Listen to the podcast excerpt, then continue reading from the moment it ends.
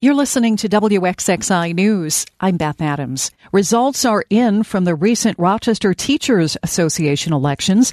As WXXI education reporter Noelle Evans tells us, some familiar faces will remain among the union leadership. Rochester Teachers Association President Adam Urbanski won a landslide victory in what he has said could be his last election. He says his 42 years of experience as president will be tested in upcoming challenges for the district, from school closures and declining enrollment to school safety.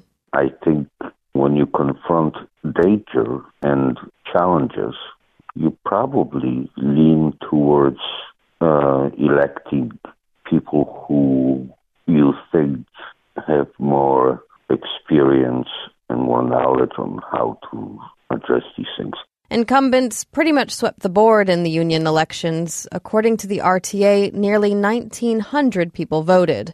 That's nearly half of all eligible voters. Urbanski says that's the largest turnout he's seen in decades. Noelle Evans, WXXI News. The city of Rochester marked the completion of work on the Brewery Line Trail adjacent to the Genesee Brewhouse on Thursday.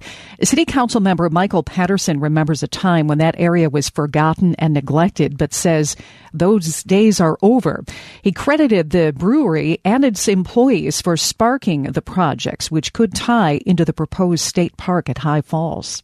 I've been running around down in the gorge since I was a kid okay? And it ain't and it was never saved out in the gorge as a kid. But we did it because it was available. But now we're looking to actually create a park and make it accessible for our community. Look at this view. Yeah. It's breathtaking. Work is now beginning on a two year project to restore the Pont de Rennes pedestrian bridge spanning the Genesee River at High Falls.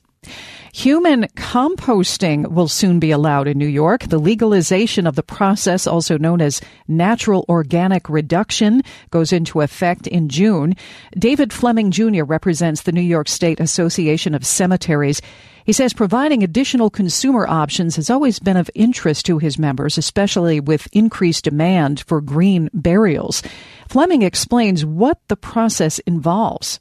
The human remains go into a vessel that includes straw, alfalfa, and wood chips. You can provide biodegradable notes. The body is covered over, put in this vessel, and through a natural process is reduced to essentially a component of remains that's equivalent to a topsoil. Fleming was a guest on WXXI's Connections. New York is just one of six states that allows human composting. The Rochester Amerks have taken an early lead in the third round of the Calder Cup playoffs. WXXI Scott Fybush was in Toronto for game one last night. It's the second time in two years that the Amerks have advanced to the Northern Division Finals, and this time it's against the team that dominated the division all season, the Toronto Marlies. They scored first three minutes in, but then Rochester goalie Malcolm Subban found his groove, holding off the Marlies while the Amerks scored four goals, starting with a short-hander that was Cohen Olaszewski's first of the playoffs and wrapping up with two power play goals in the second and third periods. The Marlies came back to threaten in the third, emptying their net with more than three minutes left to allow Kyle Clifford to make it 4-3 Rochester, but that was as far as Toronto got as Subban held off the six on five attack to hold on to the Rochester win. Head coach Seth Appert after the game. I liked us. Um, you know, we weren't perfect. They're a really good team. Uh, but I did like our mentality. Uh, I thought we came out aggressive. Uh, we didn't want to tiptoe into this series. I thought we felt our way into the last series a little bit. The best of five series continues Saturday afternoon in Toronto, then returns to Rochester next Wednesday and, if needed, next Friday.